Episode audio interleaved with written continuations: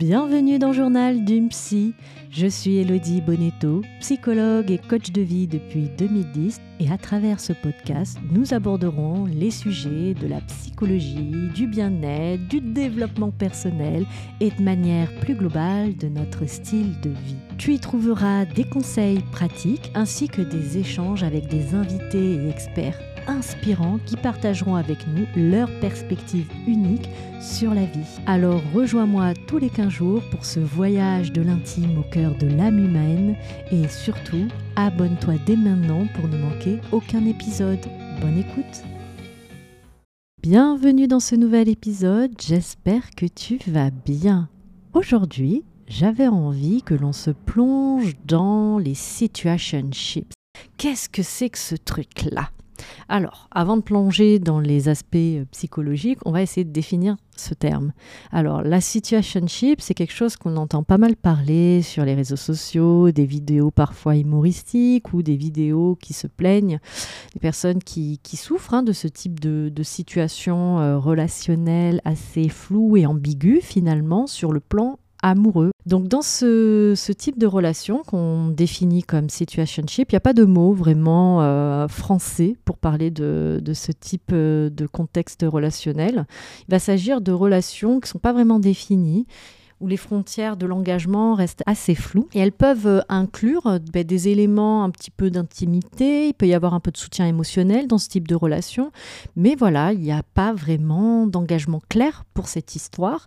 Et euh, c'est assez différent finalement des relations que l'on dirait de couple conventionnels. On pourrait aussi éventuellement parler de relations amoureuses informelles où les partenaires partagent euh, des aspects d'une relation qu'on pourrait qualifier de romantique sans avoir véritablement l'engagement euh, qui va avec. À quoi ce type de relation euh, ressemble? Alors ça peut être par exemple des situations où on va rencontrer quelqu'un et en fait quand on est dans la période de la rencontre, euh, on apprend à se découvrir et puis finalement, il y a un moment où il y a ce basculement où on va enfin se poser la question qu'est-ce qu'on est?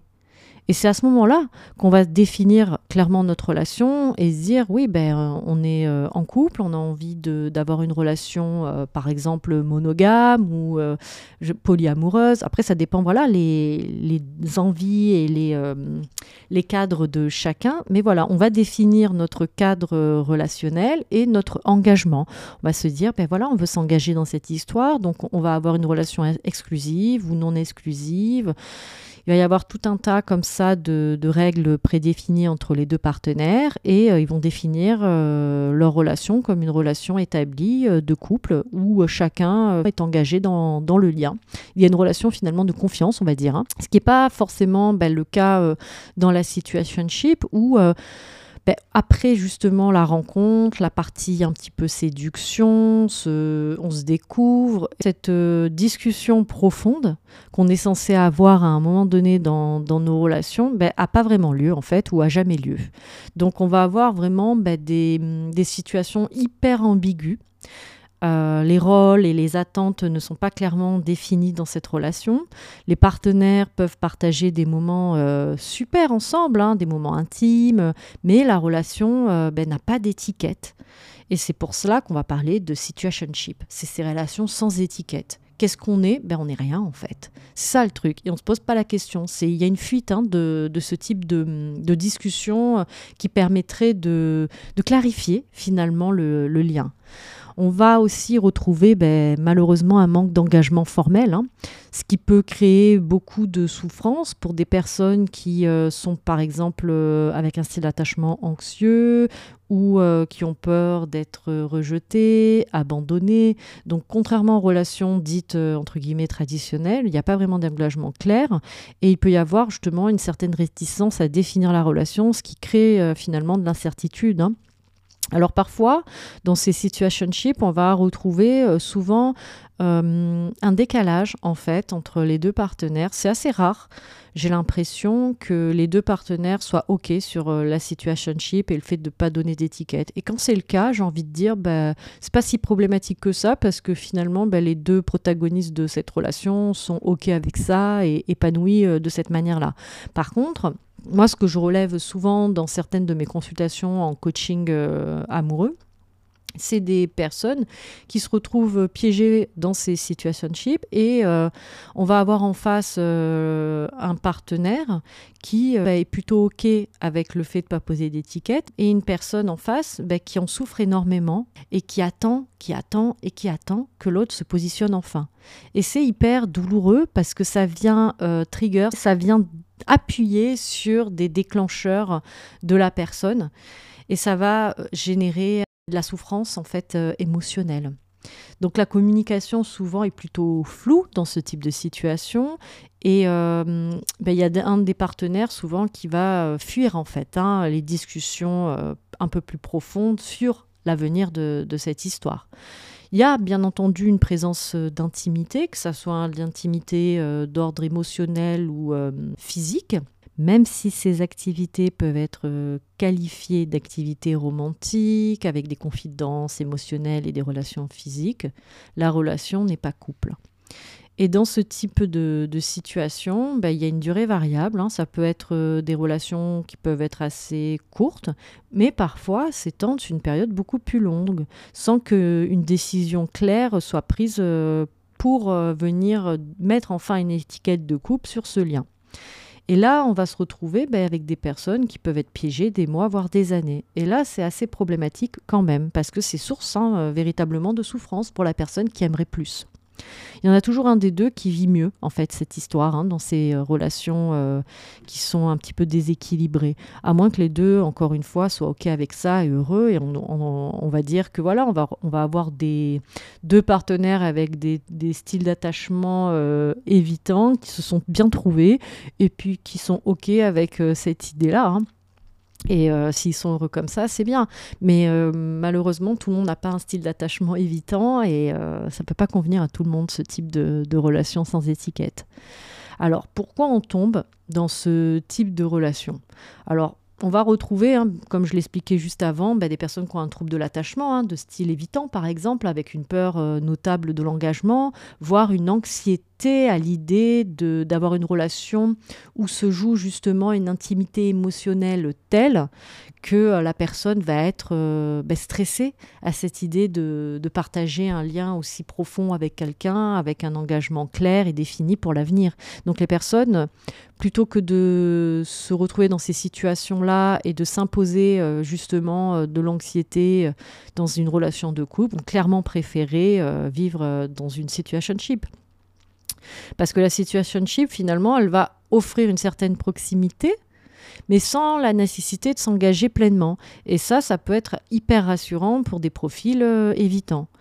Il va y avoir aussi souvent ben, un besoin de liberté. Quand on se retrouve dans ce type de situation, c'est que ben, la personne euh, va apprécier hein, de, garder une forme d'indépendance sur sa vie, de l'autonomie, et elle va avoir ben, en fait euh, tendance à se retrouver souvent dans ce type de relation, car ben, ça offre hein, les avantages finalement de, des échanges, euh, on va dire entre guillemets amoureux, mais sans les contraintes euh, traditionnelles du couple peut y avoir aussi le fait qu'il y ait une confusion dans les attentes. Le fait qu'on n'ait pas défini très rapidement nos attentes, ça peut créer des malentendus sur nos intentions dans cette histoire et nous mener finalement à une relation sans étiquette. Les partenaires peuvent ne pas avoir discuté explicitement de la nature de leur relation et finalement se retrouver dans, cette, euh, dans ce cadre relationnel sans que ça soit euh, véritablement défini. Et puis parfois, il y a des relations qui évoluent naturellement hein, vers ce, type de, de situationship sans qu'il y ait eu de discussion préalable sur l'état de la relation. Cela peut notamment se produire lorsque les partenaires ne ressentent pas la nécessité de formaliser leur engagement. C'est un petit peu, comme je le disais tout à l'heure, euh, deux styles d'attachement évitants qui se rencontrent et puis qui sont OK avec ça. Et puis, ben voilà, on continue comme ça et puis on voit ce que ça donne. Il y a aussi ce que l'on pourrait qualifier d'attentes sociétales euh, qui sont en train de bouger, de changer. Le fait que les normes autour des relations évoluent, ben on va se retrouver avec des personnes qui vont se sentir ben, moins enclines finalement à suivre des schémas traditionnels et euh, ben, du coup être beaucoup plus euh, amenées à se retrouver dans des situationships parce que ça reste ben, une option qui est plus flexible pour elles. Il est vraiment important de noter que ces situationships peuvent être vécus de manière positive hein, si toutes les parties impliquées sont conscientes et acceptent les termes de cette relation. Mais cependant, la communication ouverte et la clarification des attentes de chacun est vraiment essentielle afin d'éviter euh, toute confusion et les malentendus. Ce qui se passe, c'est que lorsque les attentes ne sont pas clairement euh, exposées à l'autre, on va se retrouver avec certaines tensions euh, le fait que les désirs, les espoirs ne soient pas véritablement communiqués ouvertement. Et c'est exactement ce que je retrouve moi en consultation hein, avec des personnes qui euh, sont extrêmement, bah, par exemple, frustrées de cette situation. Les attentes, en fait, ne sont pas formulées euh, à l'autre. Ces attentes sont souvent enracinées dans nos expériences passées, nos peurs, nos désirs non verbalisés. C'est aussi alimenté par des attentes sociétales, des schémas relationnels antérieurs Parfois, on peut avoir vécu hein, des blessures affectives répétées et aussi euh, c'est influencé par nos propres idéaux euh, romantiques. En l'absence de communication directe, ben, ces attentes peuvent créer un fossé entre les partenaires, chaque personne interprétant les signaux et les comportements de l'autre à travers le prisme de ses propres attentes non dites. Et une fois euh, ces attentes identifiées et exprimées ouvertement, c'est là que la situationship va pouvoir enfin évoluer vers une compréhension mutuelle plus profonde. Le fait qu'il y ait une clarté émotionnelle, une communication ouverte, ça va vraiment créer un terreau fertile à la croissance et à l'ajustement mutuel dans ce lien. En résumé, le fait de reconnaître et aborder ces attentes non exprimées est essentiel pour construire des relations épanouissantes et durables et sortir enfin de ces relations sans étiquette. On va retrouver notamment d'ailleurs dans les situationships beaucoup de malentendus. Pourquoi? Parce que on interprète de manière subjective les choses. En l'absence d'attente claire, ben, on va avoir tendance à interpréter les actions de l'autre en fonction de nos propres attentes. Et c'est là qu'on va se retrouver dans des situations, par exemple, où on va entendre quelqu'un nous dire Oui, mais euh, il a une enfance difficile, c'est pour ça qu'il n'est pas capable de me montrer pleinement ses sentiments, son amour, c'est pour ça qu'il ne me présente pas à sa famille, à ses amis, c'est pour ça qu'il a autant peur de l'engagement. En fait, la personne va se raconter son propre film qui répond à ses propres besoins de réassurance et elle va interpréter sous le prisme de ses propres attentes. Mais ce qu'il faut comprendre, c'est que chaque personne voit les choses à travers son propre prisme personnel. Et c'est là où euh, on va retrouver de nombreux malentendus et ben, de la souffrance aussi au passage. On va supposer énormément de choses. Et c'est là où on va être dans la supposition non fondée. On suppose sans preuve. Lorsque les attentes ne sont pas explicitement communiquées, les partenaires peuvent faire des suppositions sur les intentions de l'autre. Et ces suppositions peuvent être euh, assez inexactes et contribuer à des malentendus, voire euh, à du déni en fait de la situation telle qu'elle est, la réalité, hein, le phénomène de la réalité. Quel comportement adopte la personne en face, plutôt que quel scénario je m'invente dans ma tête pour me réassurer? Et que ça corresponde davantage à l'idée que je me fais de euh, cette relation, comment j'aimerais qu'elle évolue en fait. Hein. Le déni est parfois puissant dans ce type de situationship, mais parce que c'est vraiment le cadre de ces relations qui crée ça aussi. Il y a tellement d'ambivalence et d'ambiguïté que ça laisse euh, vraiment euh, un, un, terrain fertile à toutes les suppositions euh, possibles en fait. Hein. parce que la communication est vraiment ambiguë. Les attentes sont floues et euh, les messages sont clairement euh, mixtes, hein, donc ambivalents, qui jouent vraiment sur une mauvaise interprétation de, la situation et rend vraiment l'esprit assez confus hein, vis-à-vis de ce lien. On va retrouver aussi bah, des partenaires qui vont éviter finalement de communiquer. L'un va être dans l'évitement parce que ben, n'a clairement pas envie de clarifier cette histoire parce que ça, ça, lui convient comme ça, hein, cette personne-là. Et l'autre personne en face, qui est dans un style d'attachement peut-être plus anxieux ou qui aurait envie de clarifier et d'engagement euh, supplémentaire, va se taire par peur de perdre l'autre. Donc voilà, on est un peu dans un jeu comme ça de dupe où la communication est évitée et en même temps renforce le, la problématique en fait. Hein. Et c'est là où on va se rendre compte que ben, parfois les partenaires ont des attentes qui ne sont pas alignées Les malentendus surgissent à ce moment-là parce qu'on se rend compte que les deux partenaires ne sont pas du tout alignés et aucune communication n'a vraiment eu lieu pour les mettre en harmonie. Et cela va vraiment conduire à des divergences d'objectifs parce qu'on va se retrouver avec des personnes qui, d'un côté, vont avoir des besoins et des envies d'engagement et de construction et en face, euh, bah, une personne qui n'est pas du tout dans cette optique-là. Et c'est en cela qu'il y a un désalignement total euh, des deux partenaires. Afin d'éviter ces malentendus, bah, il est important de favoriser une communication donc ouverte et transparente. Parce que avoir peur de perdre l'autre parce qu'on va définir et clarifier euh, nos attentes et nos besoins, nos intentions, c'est pas entendable en fait.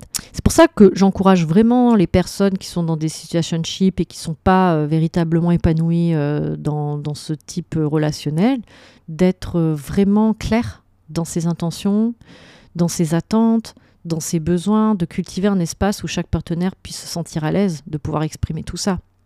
Et c'est là qu'on va pouvoir euh, bah, vraiment euh, créer une relation solide en fait. Ce qui fait qu'il peut y avoir des personnes qui cumulent ce type de relations comme ça, euh, pas vraiment définies, c'est bah, des expériences passées. Il peut y avoir par exemple nos modèles relationnels les relations que nous avons pu observer ben, au cours de notre enfance, que ce soit le modèle euh, familial, parental, de proches ou même d'amis. Ça peut devenir pour nous ben, des modèles euh, assez euh, de référence. Et ces modèles, ben, ça va influencer vraiment hein, la manière dont on va percevoir nos relations futures. Il va y avoir aussi les blessures émotionnelles hein, que l'on a pu expérimenter, ces déceptions, ces trahisons, ces ruptures difficiles qui vont en fait euh, créer euh, parfois des traumatismes aussi euh, affectifs.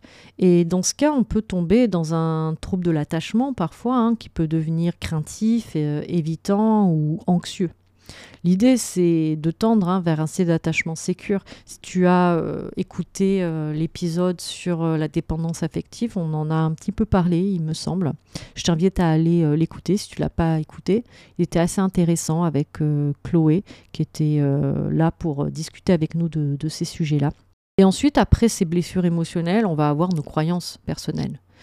Parce que c'est nos croyances hein, qui sont profondément ancrées qui fait que on va développer euh, telle ou telle euh, relation aussi. Parce que nos croyances personnelles, ben, elles façonnent vraiment ben, nos attentes hein, sur le monde et, les relations que l'on va nouer euh, aux autres. Si une personne, par exemple, a connu plusieurs relations satisfaisantes et épanouissantes, elle va avoir des attentes hyper positives par rapport à la fidélité, à la stabilité, alors qu'une personne qui a la croyance que de toute manière, quoi qu'elle fasse, elle sera forcément déçue, trompée, trahie, là, ça va jouer sur ses croyances et sur la manière dont elle va entrer en relation euh, avec l'autre. C'est assez euh, logique. Hein. Et puis ce qui va influencer aussi euh, cette relation, ben, c'est notre éducation euh, culturelle. Hein. Notre culture, euh, le modèle familial, les traditions, tout cela va jouer sur la manière dont on va se mettre en relation amoureuse avec l'autre. Parce que ce qu'on peut considérer comme normal entre guillemets ou acceptable est souvent ancré selon notre propre modèle culturel. Et puis il y a un autre facteur aussi, c'est notre réponse au stress la façon dont nous avons appris à faire face au stress et au conflit par le passé. Parce qu'une personne qui a beaucoup de mal à réguler son stress, son anxiété et euh, faire face au conflit pourra avoir tendance à fuir fuir les relations, euh, construire en fait, construire des liens un petit peu plus solides où il va y avoir de l'engagement. Parce que pour ces personnes-là, bah, c'est anxiogène en fait, parce qu'elles n'arrivent pas à y faire face, parce que ça peut devenir hyper stressant de faire face à des conflits, parce qu'une relation suivie avec euh, un aspect de construction sur l'avenir peut amener parfois à devoir apprendre à gérer les conflits ensemble. Et d'ailleurs, c'est ce qui fait hein, qu'une relation euh, est tenable dans le, temps. Hein. Une relation qui a des grandes chances de, de durer dans le temps, c'est deux personnes capables de trouver des solutions ensemble face aux problèmes et résoudre les conflits ensemble de manière saine. Donc des personnes qui n'ont pas la capacité de réguler leur stress facilement et d'affronter les conflits vont avoir tendance à fuir hein, et tomber dans des situationships.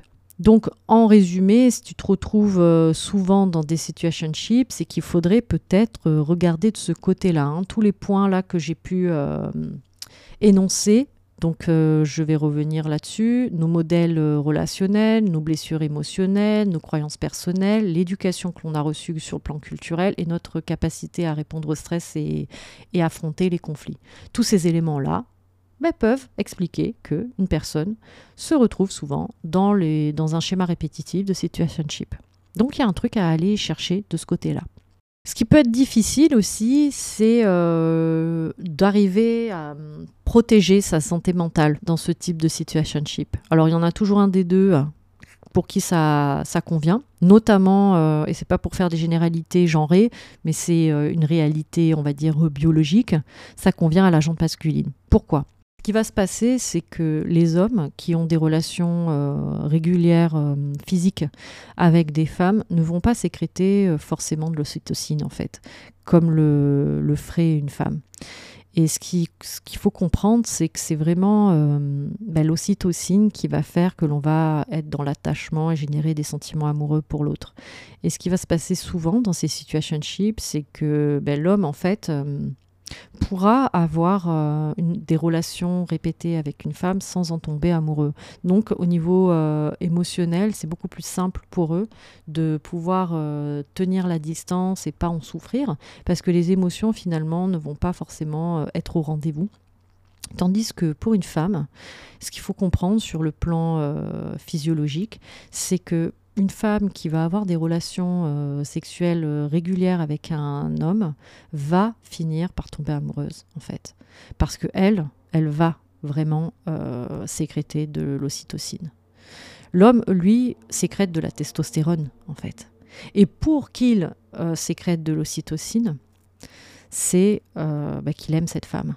Et c'est pas par la sexualité répétée qu'il va la sécréter. Lui, de base, ça sera de la testostérone à chaque fois. Et il sécrétera de l'ocytocine au cours du rapport s'il est amoureux.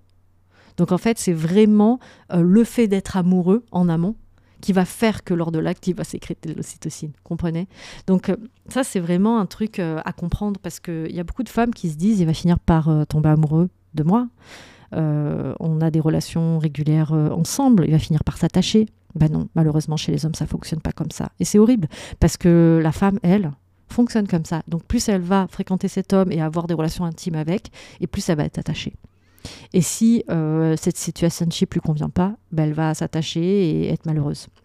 Tandis que l'homme va naviguer tranquillement dans cette relation euh, sans étiquette, sans vraiment euh, en souffrir. Donc c'est hyper important de se prémunir et de décider de ce dont on a vraiment besoin dans cette, dans cette histoire. Définir encore une fois nos attentes. Euh, définir aussi notre peur du rejet ou de l'engagement. Ce qui fait que parfois, ben, on va se retrouver dans ces situations-là. Parce que plutôt que de prendre le risque d'être rejeté, ben, on va préférer euh, ne pas mettre d'étiquette sur la relation. Mais au final, euh, on souffre quand même. Donc, quitte à souffrir, mieux vaut vivre une relation qui soit suffisamment épanouissante. Quitte à avoir une rupture douloureuse, au moins on aura vécu une relation complète. Ça serait pas mal quand même, non? Vous croyez pas? Le fait de voir que l'autre en face euh, ne se positionne pas dans cette relation peut être extrêmement déjà blessant euh, sur plan euh, psycho-affectif, mais aussi impacter notre confiance en soi et aussi mettre des doutes quant à sa propre valeur. Donc là, ça va même toucher à l'estime de soi. Donc c'est hyper important hein, de, ben, de, prendre soin de soi, de, de se donner du soin et de se rendre compte que si c'est pas ok pour nous, qu'on a besoin à un moment donné de définir les choses et de clarifier tout ça, il faudra prendre son courage à deux mains et prendre le temps d'avoir une discussion honnête et complètement euh, transparente par rapport à nos attentes et nos envies pour cette relation euh, actuelle. Encore une fois, hein, dans ces situations, euh, le pouvoir de la communication ouverte va vraiment permettre hein, de clarifier les intentions de chacun et créer un espace où les deux parties se sentent en sécurité. Là, dans ce cas-là, souvent il y en a un des deux qui n'a pas de sécurité affective. En demande, en fait, le côté un peu needy, se plier en quatre pour l'autre et attendre que l'autre tombe amoureux de soi. Mais ça fonctionne pas comme ça, en fait. Euh, il faut qu'il y ait une approche un peu euh, de réciprocité aussi. Hein. Euh, une relation, l'énergie doit circuler dans les deux sens. Et on peut pas passer son temps à être dans l'attente et avoir une posture un peu comme ça, passive dans cette histoire. Vous avez votre pouvoir aussi. Et il est important ben, de se saisir de ce pouvoir-là et être capable de dire ben, moi, mon standard, là, c'est ça, ça, ça et ça. Moi, j'ai envie de ça, en fait. Une relation, pour moi, c'est ça. Et si l'autre en face n'est pas capable de se positionner euh, par rapport à nos standards, ben, il faudra prendre une décision pour soi. Hein. parce que se donner de l'amour et du soin, c'est aussi être capable de rebrousser chemin et de dire ben, moi, ce type de relation-là, sans avenir, sans projet, sans engagement, ben, ça m'intéresse pas. Et de reprendre ses billes. C'est hyper important hein, de se donner du respect à soi dans ces situations-là. On ne peut pas forcer quelqu'un à s'engager ou tomber amoureux de soi, hein, de toute manière. Puis surtout, euh, je trouve que hum, ce qu'on va retrouver pas mal, c'est la frustration. On va se retrouver en face de personnes qui sont extrêmement frustrées en face. Donc, euh, initier la conversation, c'est bien, mais il faut aussi euh, bah, identifier ses propres limites, en fait. Quelles sont mes limites? Parce que si on a zéro limite, bah, l'autre, finalement, bah, en profite. Hein. Si, on, est OK toujours avec tout, et que l'autre nous donne pas ce dont on aurait besoin ou juste des miettes d'histoire, bah, elle continuera en fait, elle verra pas l'intérêt d'évoluer. Hein. Donc il faut savoir aussi à un moment donné connaître ses limites et se positionner. Et je sais que c'est pas toujours facile parce que se positionner, c'est aussi prendre le risque de voir l'autre euh, nous dire non. Mais au moins on aura enfin une réponse. Il y a une partie aussi euh, qu'il faut comprendre, c'est que parfois il faut accepter que toutes les relations ne suivent pas un schéma traditionnel. Parfois il y a des personnes qui vont euh, vraiment s'épanouir dans ces schémas-là et ça, c'est OK aussi, du moment que les deux partenaires sont heureux comme ça et n'ont pas besoin de plus d'engagement ou de projets euh, communs. Il est important aussi de prendre du recul. Parfois, on a besoin de faire un pas de côté pour comprendre ce dont on a vraiment besoin. Parce qu'il peut arriver hein, qu'au début, bah, cette situationship nous convenait et qu'à un moment donné, bah, ça ne nous convienne plus. Donc c'est important de réévaluer régulièrement comment on se sent. Quels sont mes besoins, mes désirs, mes objectifs pour la suite? Être capable de partager aussi ses pensées, ses préoccupations avec ses proches, ses amis, un psychologue, peu importe, mais avoir du soutien. Et puis aussi être capable de prendre soin de soi au quotidien. C'est hyper important tout ça. Ça, c'est des détails pour, euh, certains, mais euh, euh, c'est des détails qui font la différence. Il est important enfin de se concentrer sur soi. Parce que c'est bien d'avoir son attention portée sur l'autre. Mais est-ce que vous vous donnez aussi de l'attention à vous-même? Parce que se donner du soin, de l'amour, de l'attention, c'est essentiel hein, pour sa propre croissance personnelle. Est-ce que vous investissez en vous? Est-ce que vous avez vos loisirs, vos amis? Est-ce que vous avez votre vie en fait? Est-ce que vous êtes complet ou complète? Au-delà de cette histoire Parce qu'une relation, ça se construit à deux, mais c'est deux individus qui sont entiers. Hein c'est pas des moitiés d'individus qui font un. Ça, c'est hyper important aussi de se le rappeler. Et bien voilà, je crois que j'ai fait le tour sur euh, la thématique des situationships. J'espère que ben, toi, tu y vois plus clair et que si tu es dans ce type euh, de schéma relationnel, que tu sauras euh, te diriger davantage vers quelque chose de sain pour toi et d'épanouissant et que tu auras le courage de définir quelles sont vraiment tes envies, tes besoins. Et puis si tu es heureux en couple, ben, c'est cool, tant mieux, profite. Et euh, si tu es célibataire, ben j'espère que hum, tu tomberas pas dans ce piège de la situationship si tu ne le veux pas. Voilà. Au début, c'est bien, on est dans la séduction, on apprend à se connaître, mais à un moment donné, il faut que ça. Hein, déclic, il hein, faut que ça bouge. Ne peut pas rester éternellement là-dedans, à moins que ça vous convienne. Et dans quel cas, ben c'est OK, il n'y a pas de souci. Mais il faut savoir se respecter, respecter ses besoins, ses limites, ses attentes. Hein. On garde bien ça en tête.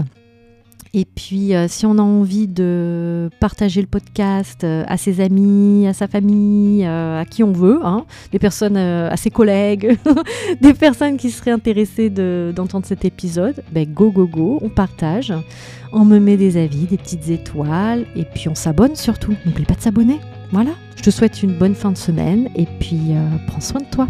À bientôt.